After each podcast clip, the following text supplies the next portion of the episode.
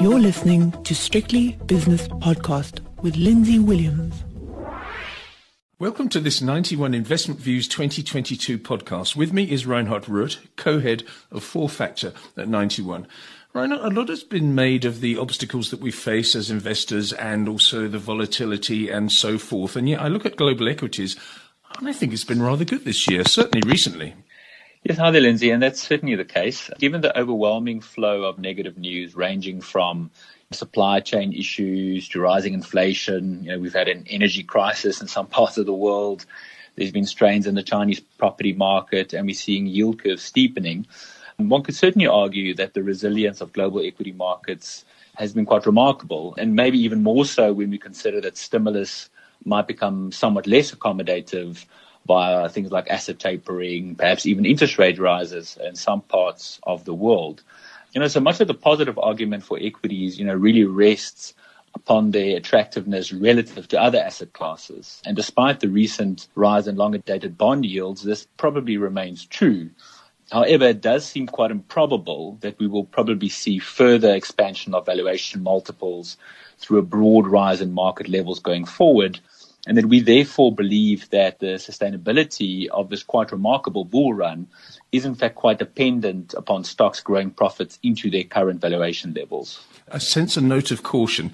2022 is upon us. What do you expect in that year? And also incorporate another question, risks and opportunities for next year. Well, I think a lot of things that investors are grappling with today, such as high input costs, supply chain bottlenecks and so forth, are currently perceived to be, rather short-term in nature, and that therefore I think the consensus thinking is that the post-COVID economic normalization process will continue into 2022. Now, this, of course, may prove an overly optimistic view, but at the same time, given the lack of investment alternatives, investors can probably still be rewarded by further earnings growth, albeit at a somewhat slower rate than what we have seen the past year in 2021.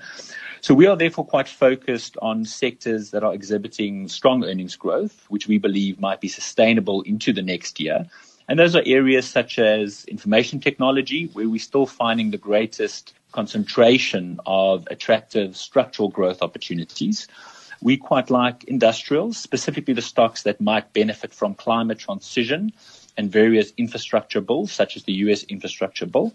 We quite like financial still. We think it's in pocket of global equities that still offer quite good value and that may be a beneficiary of rising interest rates should that happen going forward. And at the same time, we actually think that the level of some commodity prices are actually quite high. And therefore, we are actually finding fewer opportunities within cyclical sectors such as materials. Defensive sectors, have broadly lagged the past year as earnings growth have struggled to keep up with the broader market. But we actually think the gap should maybe close relative to the broader market into next year. And therefore, we are finding sectors such as healthcare a little bit more attractive today than certainly at the start of 2021. Okay, so we've spoken about risks, we've spoken about opportunities in the sectors that you like. Maybe now let us into your current portfolio positioning and whether you might tweak that a little bit as we go into 2022. So I think in the year ahead, the key to adding value relative to any global equity benchmark is likely to be stock selection. Now, I know that we always seem to say this, but what I actually really mean is that I believe things like style allocation, sector and regional allocation, whether you're running a higher or lower beta, say, equity portfolio, is just going to be slightly less important than individual stock selection going forward. So therefore, we actually remain quite focused on just building portfolios that offer a blend of quality, value, and momentum in a market that's likely to become a lot more selective in distributing its rewards going forward. So in other words, it's not a blanket buy like it might have been in 2008, 2009. You've got to start to be a little bit more selective and earn your monthly envelope as a stock picker. Is that what you're saying? Absolutely. I couldn't agree more. Reinhardt, thanks so much for your insight. That's Reinhardt Rutt, who's the co-head of Four Factor at 91.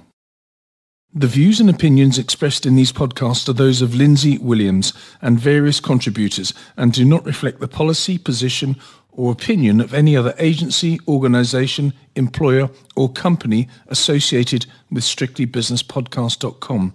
Assumptions made on the analyses are not reflective of the position of any other entity other than the speaker or the author. And since we are critically thinking human beings, these views are always subject to change, revision, and rethinking at any time. Please do not hold us to them in perpetuity.